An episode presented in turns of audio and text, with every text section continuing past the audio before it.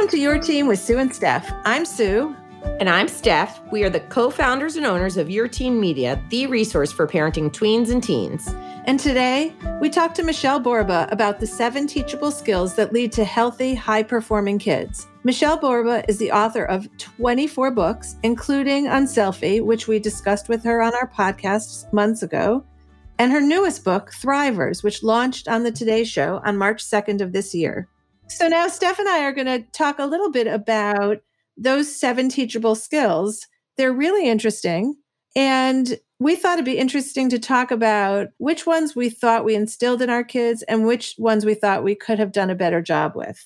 So, Steph, you want to start? Sure. I think the one that stands out to me, of course, maybe this is a parenting thing, always looking at what you didn't do right or what you wish you had done more. My head went right to self confidence, this idea of using their personal strengths to find purpose and meaning. I thought that was so relevant. And I don't know if that's something I can only see in retrospect.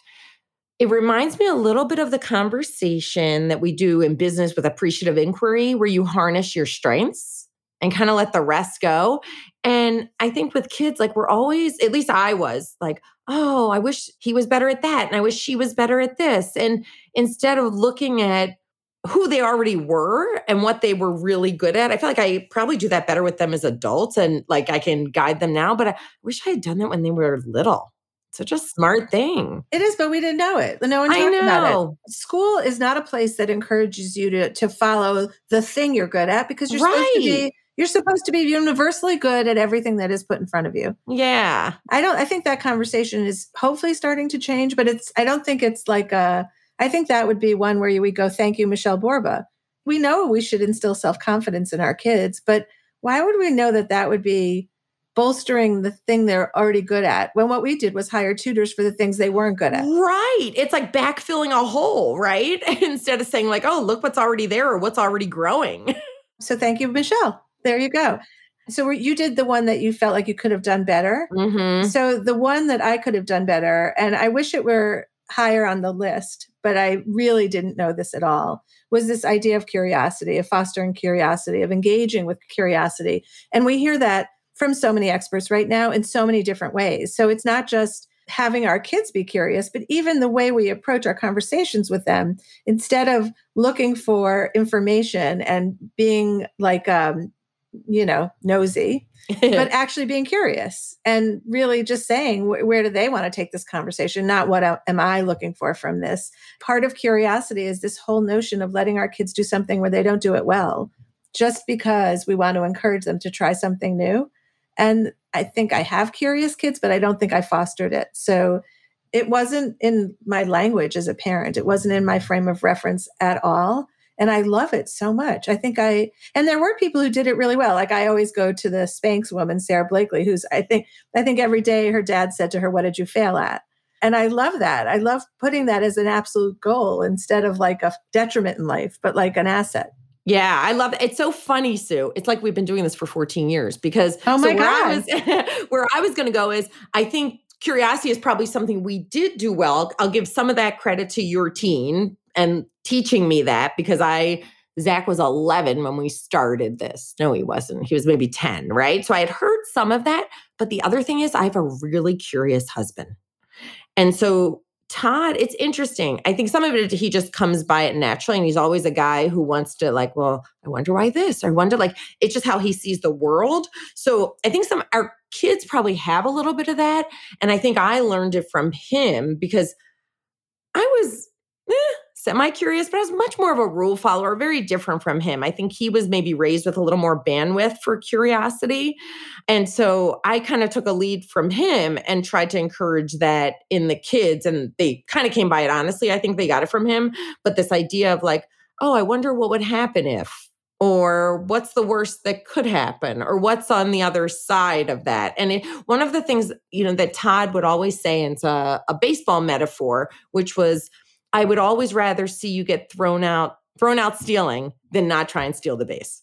that you took that risk to get to the next base. And I always loved it. I thought it was such a, it was one like I could picture, you know, for me, it's all like the visualization is something I'm good with. So when he would say that, I'm like, oh my God, such a good adult thing too. I do think that the baseball analogy is a really beautiful one to show because it does build, you know, we say this all the time, but like there are muscles that we have to build. And that analogy lets you see that you can do that everywhere. Like you can, if you don't try it, you're not going to have that like oh man look at how they screwed that up or they they ruined the game because they tried to steal but you need to experience those things right like you need those yeah. moments where you took the risk and it didn't go well and then you took the risk again and it went better that's how we learn I could spend a lot of time talking about curiosity, and so can you. I think my husband, well, your husband grew up with a family business, and my husband always had a business, as like he was always starting things with with a friend, and I think that that probably fosters a certain amount of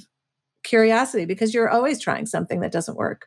It's so true. I mean, I've certainly in our business have built that muscle, no question. And you and I are so similar in this way. Like we got good grades, we studied hard, we, you know, we followed the rules, you know, all of those things. I think with a business, and I've said this to the kids, I fail way more than I, I mean, it's not even close. It's not arguable at all. It's most of what I do is failure and then the occasional success and i think that's what keeps me going the thrill of that and that that feeling i'm going to argue a little bit against that one. Oh, really yeah because i think you love the process too like you love uh, you are you are engaged and excited to learn about new businesses and and yeah it's really fun when it ends with a yes. I think you're like a really healthy balance of like also enjoying the chase of it which you know we both love very much. yeah yeah. In different ways right. It is so true. It is and and we like to win. For sure for sure and let's move on from our own personal therapy with each other. and um, what's the one that you that you did well that you feel like you did well? Yes, I think the curiosity I did well. Um, All right, then you're done. yeah, I think I'm done. you can have. I think I'm done because you know what? It's pretty much the only one. So don't no, put me on the spot no, no, for another. Yeah, take another. yeah. Okay.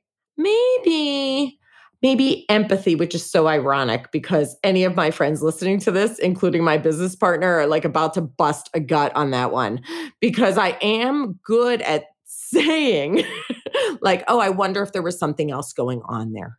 When a kid will report something, a teacher, a friend, da da da, I am really good at asking that question when it is someone else.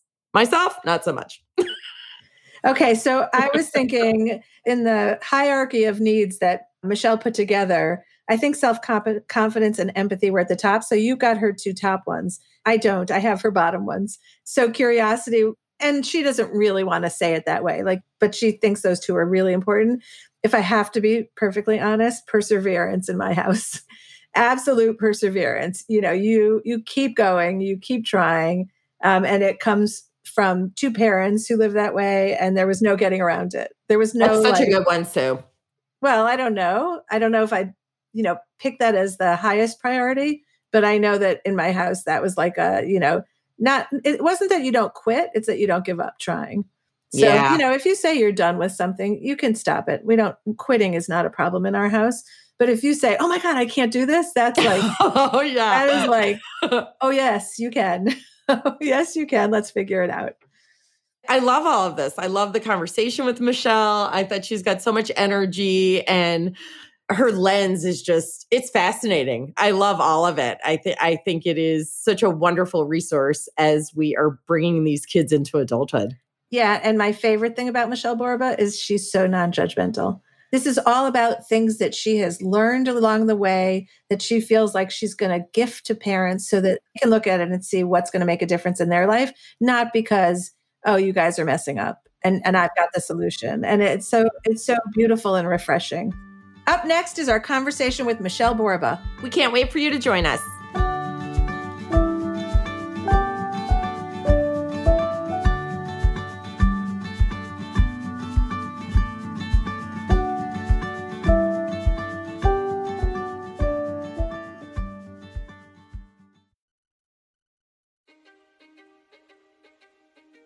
History is complicated. The story of human progress is long, messy, and riddled with controversies big and small. On Conflicted, we dive headfirst into history's most infamous events and contentious figures. We try and untangle the good from the bad, the fact from the fiction, and the monsters from the misunderstood. Was Genghis Khan a murderous butcher or a civic pioneer? Did the Allied powers go too far in firebombing the German city of Dresden at the twilight of World War II? And how did the Marquis de Sade acquire such a sinister reputation? And was any of it true? These are just a few of the tough questions we wrestle with and investigate on Conflicted. So if you love history or just enjoy a good story, please join me, your host, Zach Cornwell, for a fascinating new topic each and every month. Conflicted, a history podcast, is available on Spotify, Apple, or wherever else you get your podcasts. I hope to see you soon.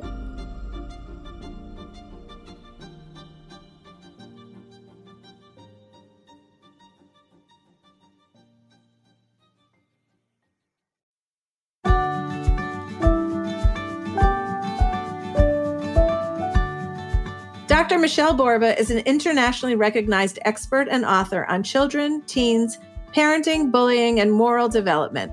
Her work aims to help strengthen children's character and resilience, build strong families, create compassionate and just cultures, and reduce peer cruelty. Her practical, research based advice is culled from her career of working with over 1 million parents and educators worldwide. She is the author of Unselfie, and End Peer Cruelty, Build Empathy, among others. Her new book, Thrivers, launched on the Today Show on March 2nd of this year. Michelle, thanks so much for being here with us. Oh, I love being had too. So thank you so much. I'm so looking forward to this. You've written a lot of books. How many books have you written? I think 24. there was a point I decided to stop counting. well, you also, I think, stopped, decided you weren't going to write anymore. And yet, yeah. you could not stay away from this book, Thrivers. I think you've said it's a 20 year project. And my question to you is what did you see 20 years ago that prompted you to go down this path? And is it the same today? Oh, great question. 20 years ago, I, I began to recognize that kids were becoming stressed. And so I was trying to figure out how to help them live a healthy, happier life as well as be peak performers in a classroom. And I started studying resilience. That was the, my moment. I began to be really concerned maybe about five years ago when I saw a stark spike in our students' mental health needs our kids now were one in five chances of being diagnosed with a mental health disorder. And then came COVID. It was this urgency that was absolutely profound. But one other thing led to the you have to write this book push on mine. And that was I started interviewing kids, about 100 teens coast to coast, and they were mind boggling, so honest, so real, and so concerned about their peers they said, you know, we're the most stressed out generation known to man. they admitted it. They also said they're they're very smart. They didn't want to disappoint their parents, but they needed some skills to help them get along well with life. So that's how Thrivers was really came to be. It was this urgency from kids pushing me to write it. Well, I'm going to say lucky for us because it is a really good book and everybody listening should go out and get it. Thank you. So let's talk about the name of the book. Since the name of the book is Thrivers, I'm guessing that you're suggesting that we'd want to raise thrivers, but don't we want strivers too? So can you talk about both of them? Yeah, a, a thriver, first of all, is a kid to me that's just got that kind of an I got this kind of an attitude. They don't look for somebody to rescue them. They have most of the skill sets that are there so they can get through. A striver to me is a kid who gives it his all, but when push comes to shove, very often they don't make the whole nine yards. Something comes along the way, not the IQ or the knowledge set, but something else that really curtails them for making it completely through. And that's a major difference. So to me, you want a thriver because that's a kid who's got it all, who's going to be more likely to succeed in school as well as in life. Okay, so we're during this conversation, we're going to understand what you mean by thrivers, but I want to point something out that in your book and and generally, the way you approach parenting, it just doesn't feel like you're blaming us. As a parent myself, I'm so grateful when someone says, we can all do better, but you are great. You are trying so hard. And I really feel that in your book. Look, the one thing I know is that we love our kids dearly and we're doing everything we can because we think it's the best that we can do because we've been told this is the way we're going to help our kids be successful. Someplace along the line, I think we've been fed some poor information that's not necessarily science backed. And so you're not going to get the results you want the culture has dramatically changed from 20 years ago to right now. It's more uncertain. It's certainly more pandemic. It's more fear based. It's more competitive just in 20 years. And so, what we need is, I think, a new toolkit of what do our kids really need so that they make it out there someday in the real world. Michelle, you just referenced that you've talked to kids from all over the country, and these kids made some pretty profound observations. And one kid said that they were being raised to be scores, not kids. What's your overall sense of how this generation feels? Exactly that. I heard that from that one child, teen. And then what I did was kids kept writing notes and notes and notes, and the same thing kept coming up. That was my concern. I kept hearing the term empty or not enough or not good enough. And, and I almost titled this book Running on Empty, but it was just too negative because it was what the term was that kept coming up for kids. But here's the other thing the fascinating thing is, about the same time, I was doing a keynote with 2,500 college counselors prior to the pandemic. And I said, What are you seeing in today's kids? And they said the same thing. They're very smart, very well educated kids. They're clearly loved. But once they arrive, something's different about them. They don't have the skill set in order to cope. We're running out of mental health resources for them. A lot of them don't want roommates because they don't have the skills to be able to get along. And then, of course, came the pandemic when they didn't be able to, they were very lonely, weren't able to exercise their social skills. Uh, and I think we ran into an even bigger problem. I think at the core of all of this is resilience. And then you're going to talk about in a little bit the way we build resilience with our kids and that it's taught, not innate, which is all hopeful. I love all of that. But there was one piece of information that I found so interesting that when you talk to kids who were thrivers, and it didn't matter what their socioeconomic background was. It didn't matter what opportunities came with our way. There was one thing that was true for all of them the number one thing they discovered, and we all they already have it, is a you in their life. Every kid needs a caring champion who refuses to give up on the child, and that means they're dearly, dearly loved. That's what we already have. We're embracing our child with love. And that's the highest correlation to resilient kids. But the second thing over and over again we discovered is that they've learned protective buffers they have a skill set that's a little different from a striver, like they're problem solvers, or maybe they use prayer in order to, de- to medicate, or maybe they uh, do yoga. It doesn't make any difference what they do. It's ordinary things that make extraordinary differences when the adversity comes. And those two things combined are what helping our kids face the adversity and keep on going the most fascinating thing is that too often we make this stuff be too hard, like it's a program or it's a tutor or we need a PhD. But the commonality of the kids and the research substantiates it is really they're using ordinary things like prayer or books or yoga or hobbies to get through really tough times. It's ordinary things that make extraordinary differences in their lives. Oh, that is so well said. That is so well said. I think I'm going to have a shirt made with that on it. Okay, you do it. I we'll love that. no, it. it's so it's simple. That's the bottom line. When I was writing it, I think we're overlooking the common sense, simple stuff. We're making it too hard. But if we really take a moment right now and look at our kids, I don't care what age they are, because at any age, it's not too late in order to build resilience. So everybody take the guilt off of you on that one and say, what do they already have going for them? So if the next adversity comes, what are they going to fall back on? And if they don't have that, then let's start delving in and maybe what we could do as a family is just start offering hobby days around the house. Figure out what your kid kind of gravitates toward, what he's interested in. In fact, there's a core asset survey that most parents say is one of the, their favorite parts of the book. And it's a four pager that you just sit down on a quiet moment and figure out who your kid is. It'll help you think through their learning styles, their hobbies, their interests.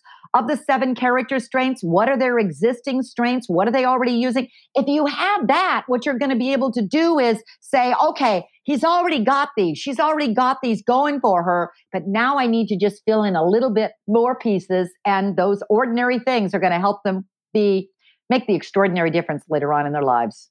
All right. So, Michelle, you provide 300 resilience building activities. this might be a tougher task. Give us your favorite one. Oh my gosh. Oh or one gosh. of your favorites. How's that? Well, one of my favorite ones is so darn simple. My favorite ones are always the simple ones, and they were always cultivated from kids saying, Here's what my parents did that worked for me. So, of the seven traits, one of my favorite is integrity because thrivers have a strong moral code. They know what they stand for. I don't care what you stand for, but it's the parents' values instilled in the kids. So when push comes to shove and they're faced with a tough decision, they don't have to whiver and wabber. They just go, here's what I do, here's who I am, and they forward ahead. Now, how do you get that in a kid? I asked teachers at one school, is there a kid that really epitomizes integrity? And they all said, yeah, Marilyn Perlin. Would you go interview her to figure out how she became that way? She graduated a few years ago. So if all the teachers are saying, here's the kid who's the cream of the crop, I found her. I took her to lunch and said, okay, Marilyn, how the heck did you become so so wonderfully empathic, compassionate, and have such a strong value system? She laughed and said, it was how I was raised. So I said, okay, how were you raised? And she said, age six. The simplest thing my parents did is have us all come into the family room. There was chart paper and marking pens on the floor. And dad said, sit down. We're going to try to figure out what kind of family we want to be remembered for. Now, that alone was this mind boggling kind of a question. I looked at her. She said, so we sit down. And we started brainstorming all these kind of words like honest and trusting, kind and caring, and blah, blah, blah. And mom kept adding them all until pretty soon she ran out of room on the poster board. And then dad said, Hey, this is good, but we can't be all of those. So let's take a family vote and decide which is the most important. And on the spot, we all chose caring. I said, Okay, so what did you do? She says, Well, that became our mantra. Our last name was Perlin, so we became the Caring Perlins. I went, okay, so how did you remember it? I mean, this is so simple. She said, she started to laugh and she said it was impossible not to remember it. My mother said it 50 times a day. remember, we're the Caring Perlins. She dropped me off at school. We're the Caring Perlins. Dad would do these high five packs. We're the Caring Perlins. Dad took a piece of long uh, wood and burnt it into the wood. We're the Caring Perlins and put it in the middle of the garden. They said it so much we became it. I was laughing so hard because all of the research on conscience development integrity says that's exactly how you instill it. That wasn't, that was so ordinary and made an extraordinary difference on her lives and her two brothers. Just one little moment as a family, repeated, repeatedly, repeated. That's how they raise thrivers. They, we forget the simple stuff. That's lovely. So we've dangled this in front of you long enough. Michelle has identified seven essential character strengths that kids need in order to be thrivers. So we talked about a few of them along the way. I'm going to just list them and then I'm going to ask you to take a deeper dive into two of them. And also, I want to say again how exciting it was to hear that these are things that can be taught. We don't have to be born with this, that we can teach this. So the list is self confidence, empathy, self control, integrity, curiosity, perseverance, and optimism. Could you just focus right now on self confidence and empathy and give us, for each of those, one thing we can do to teach it? First, I'm loving that you said it's not locked into IQ or DNA, it's teachable. The second thing I just want to know so everybody has a strong mindset and they're going to be intentional about teaching these is that those seven not only reinforce resilience, highly correlated to resilience in longitudinal studies, they also are the same ones that boost mental health and they're the same ones that boost peak performance.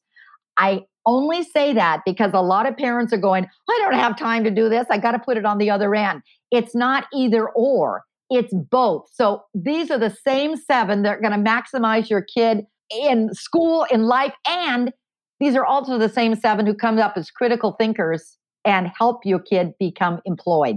Self confidence. The most highly correlated trait of resilience are kids who know what their strengths are. Now, it doesn't mean that you're going to not stop helping them with a math score that's low, but you're going to identify what their natural strengths and interests are because resilient kids use those to decompress.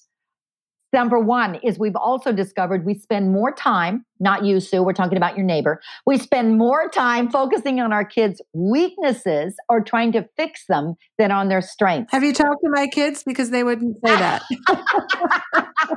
I didn't want to bring your kids into it, Sue. All of us need to have spotties, right? We're doing the best we can as moms. But the bottom line to all of this is that we overlook again the ordinary stuff.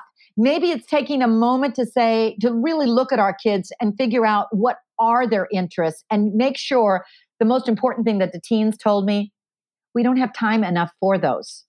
So look at your kid's schedule. And I asked a group of middle school kids, what's your hobbies? And they looked at me like, would you define a hobby? they had not a clue what a hobby was.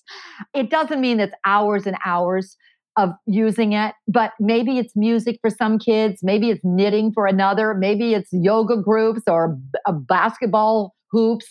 It's that one thing that the kid can go to when he's really feeling that stress that helps him decompress. So that's critical. What we also know that's really tragic is that let's look at our real, real, real peak performers. I mean, the most talented kids we have. University of Chicago has tracked extraordinary kids and found out that the number one time that American kids who IQs are in the ozone layer and they're very, very talented kids give up their talent, age 13. Why? Because they don't have enough time to practice it.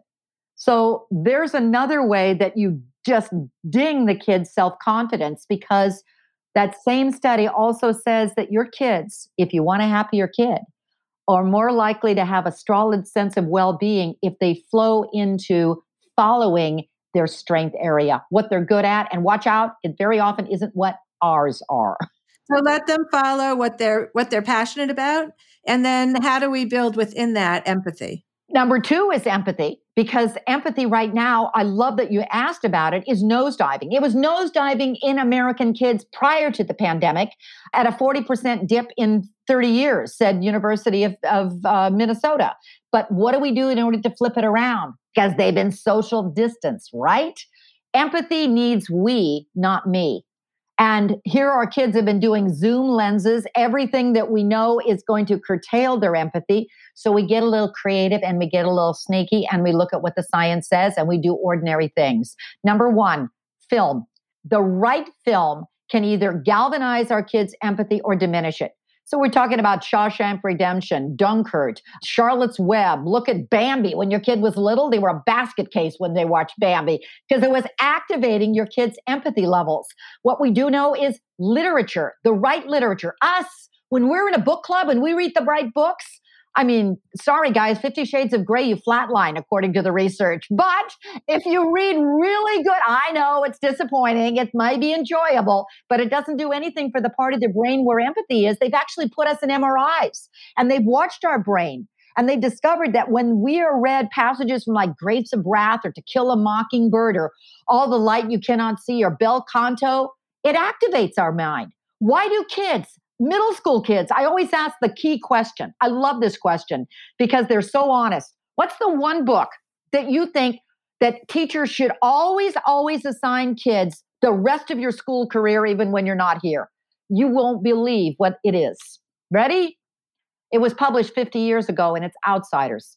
I said, The Outsiders, why? And they said, because it helps us understand what it feels like to be excluded. And we got to know what it feels like to be included. Wonder, it's so popular with kids right now. Why? Because it helps you step into the shoes of somebody else. Now, teens, okay, they may be reading another book along the way and you're not reading it with them. But I always did something sneaky when my kids were in high school. I'd get a spare copy of the book, I'd read it quietly. And then I'd say, when they were forced to read it, Gosh, are you on page 43? Can you believe what's happening? How do you feel about that? I remember their friends coming over going, Wow, this is fascinating stuff. So you be sneaky, you go in the back door, and you also do one other thing. I don't think it's sneaky, by the way. I think it's oh, clever. Oh, clever. I think it's clever thank too. I oh, agree. Oh, I love how you redefine that. But I think we have to be clever. One of the things we know about empathy is if we give kids a chance to contribute and give as opposed to get, Teens say that's one of the best ways to reduce their stress. It's amazing. I, I, a group of kids in Chicago said they're so worried about some of their friends because their lifeline to the counselor isn't there during COVID and social distancing. So they figured out a list of who was really figuring who was stressed and depressed, and they're creating quarantine gift bags for them. They're decorating the outside of the bag. They're making handwritten notes, baking cookies. One by one. We're social distancing, Dr. Borba. And then we're dropping them off at each driveway. I said, How does it work? They said, Oh, you won't believe what happens. Every day, a kid calls up sobbing because they didn't know anybody cared. And every day we start sobbing because we know we made a difference on their lives. That's empathy. That's powerful. But that's following the kids' lead and helping them. Okay, I'll go get the lunch bags for you. That is lovely. All of it. Thank you for sharing those. What about, I, am thinking about today's environment and just the climate of the pandemic. How do we help our kids build optimism in a climate that is feeling everything but?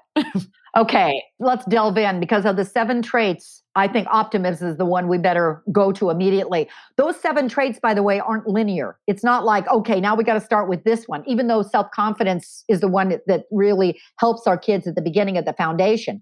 I say jump to the one your kid needs most, and that's optimism. Why? We do know that stress, depression, suicidology is mounting in our children, and we got to take a very serious look at it's dismal. Now, how do we stop it? Everyone, including parents, is going to have a negative day. But when negativity breeds and becomes permanent and not temporary, that means you've got some issues that are concerning. Hope starts to go down, pessimism starts to rise, and there goes anxiety. A couple of things you can do is as a as a parent, some of your kids are little science buffs or history buffs and so, what you can do for that child is what we used to do for kids in trauma. We'd give the crisis context so they began to see a little hope in it. And that was we'd, we'd study, okay, let's look at the Spanish flu, or let's look at another event in time that had similar kinds of issues like polio or smallpox and say it was similar then, but they did get through it. It helps that kid see hope. You've got to figure out what's going to work for the kid. The second thing they've discovered that helps a child, and this is University of Pennsylvania. By the way, incoming college freshmen prior to the pandemic in many Ivy League schools were given a one week crash course in resilience at their opening week because they were so low in it and they were teaching them how to do optimism. Yale has it, Harvard has it, Stanford has it, Tufts had it. Each one of them is doing a different kind of an avenue because they're seeing if kids don't have it when they come in, the number one time a kid is most likely to drop out of school is end of freshman year, first semester of college. We get them there. And why aren't they staying? It isn't the GPA that's tanking them, it's their resilience skills. And that's why they're teaching the same thing I'm trying to teach in, in Thrivers at a younger age. So you, you don't tank, you keep on going. You can also teach your kids what Navy SEALs taught me and when I was working on Army bases. You come up with one optimistic, just statement to counter the negative stuff so it doesn't become pervasive and bring you down. Like we tell ourselves right before we go into battle, we got this, or we'll get through it, or it's going to be okay. Not all of them, but one statement. So maybe as a parent, we start modeling it quietly around the house. Hey, I'm really frustrated, but I got this. I'll get through it. If we say those kind of statements, or go back to Marilyn Perlin, her family would have come up with a family mantra. So let's brainstorm what we can say as a family and we can get through it. Maybe that's it. Some families are doing a, one dad whose kids are off, go old and gone, is doing text chains. So he's looking for good news, and every day they're doing family good news chains to stop the dismal daily death count that kids are seeing that's really bringing them down. That is, I love that one. And I'm going to try to get buy in with my family. But I will also say that if you found this fascinating, but you're yearning for more, and I don't know how you can't be feeling that right now, go get the book. There's 300 resilience building activities. In there is something that you want to do with your family and No Time Like the Present. So the book is Thrivers by Michele Borba. And then I'm going to, what a good pass over to Stephanie for our final question. Yeah. So, what we ask all of our guests, Michele, what is the biggest myth about raising teenagers? The biggest myth about raising teenagers is that parents think that they don't have impact on how they turn out. They feel because they've shut down that I can't make a difference. You do make a difference you just have to realize they're teens. They're supposed to be pulling a little bit away. They're supposed to be trying to figure out things on their lives. So we just reframe our parenting. We become a little more creative. We bond with other parents with similar aged kids and we join in together and we still make differences. We just go up a notch. And uh, that's how we raise thrivers. Michele Borba, author of Thrivers The Surprising Reasons Why Some Kids Struggle and Others Shine Thank you. Thank you. Thank you for writing the book and being here with us. Oh, thank you.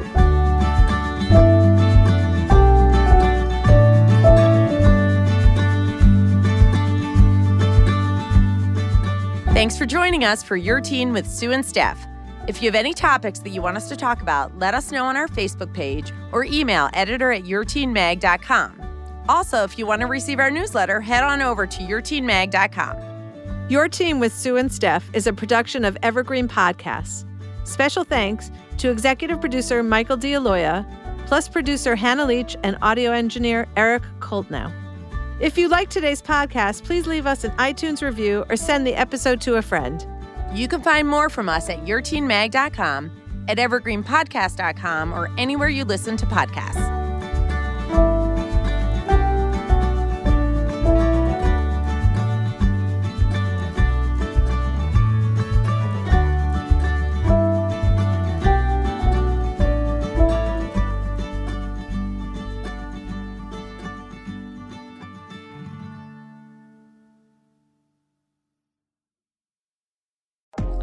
I'm Holland, host of the Kennedy Dynasty podcast.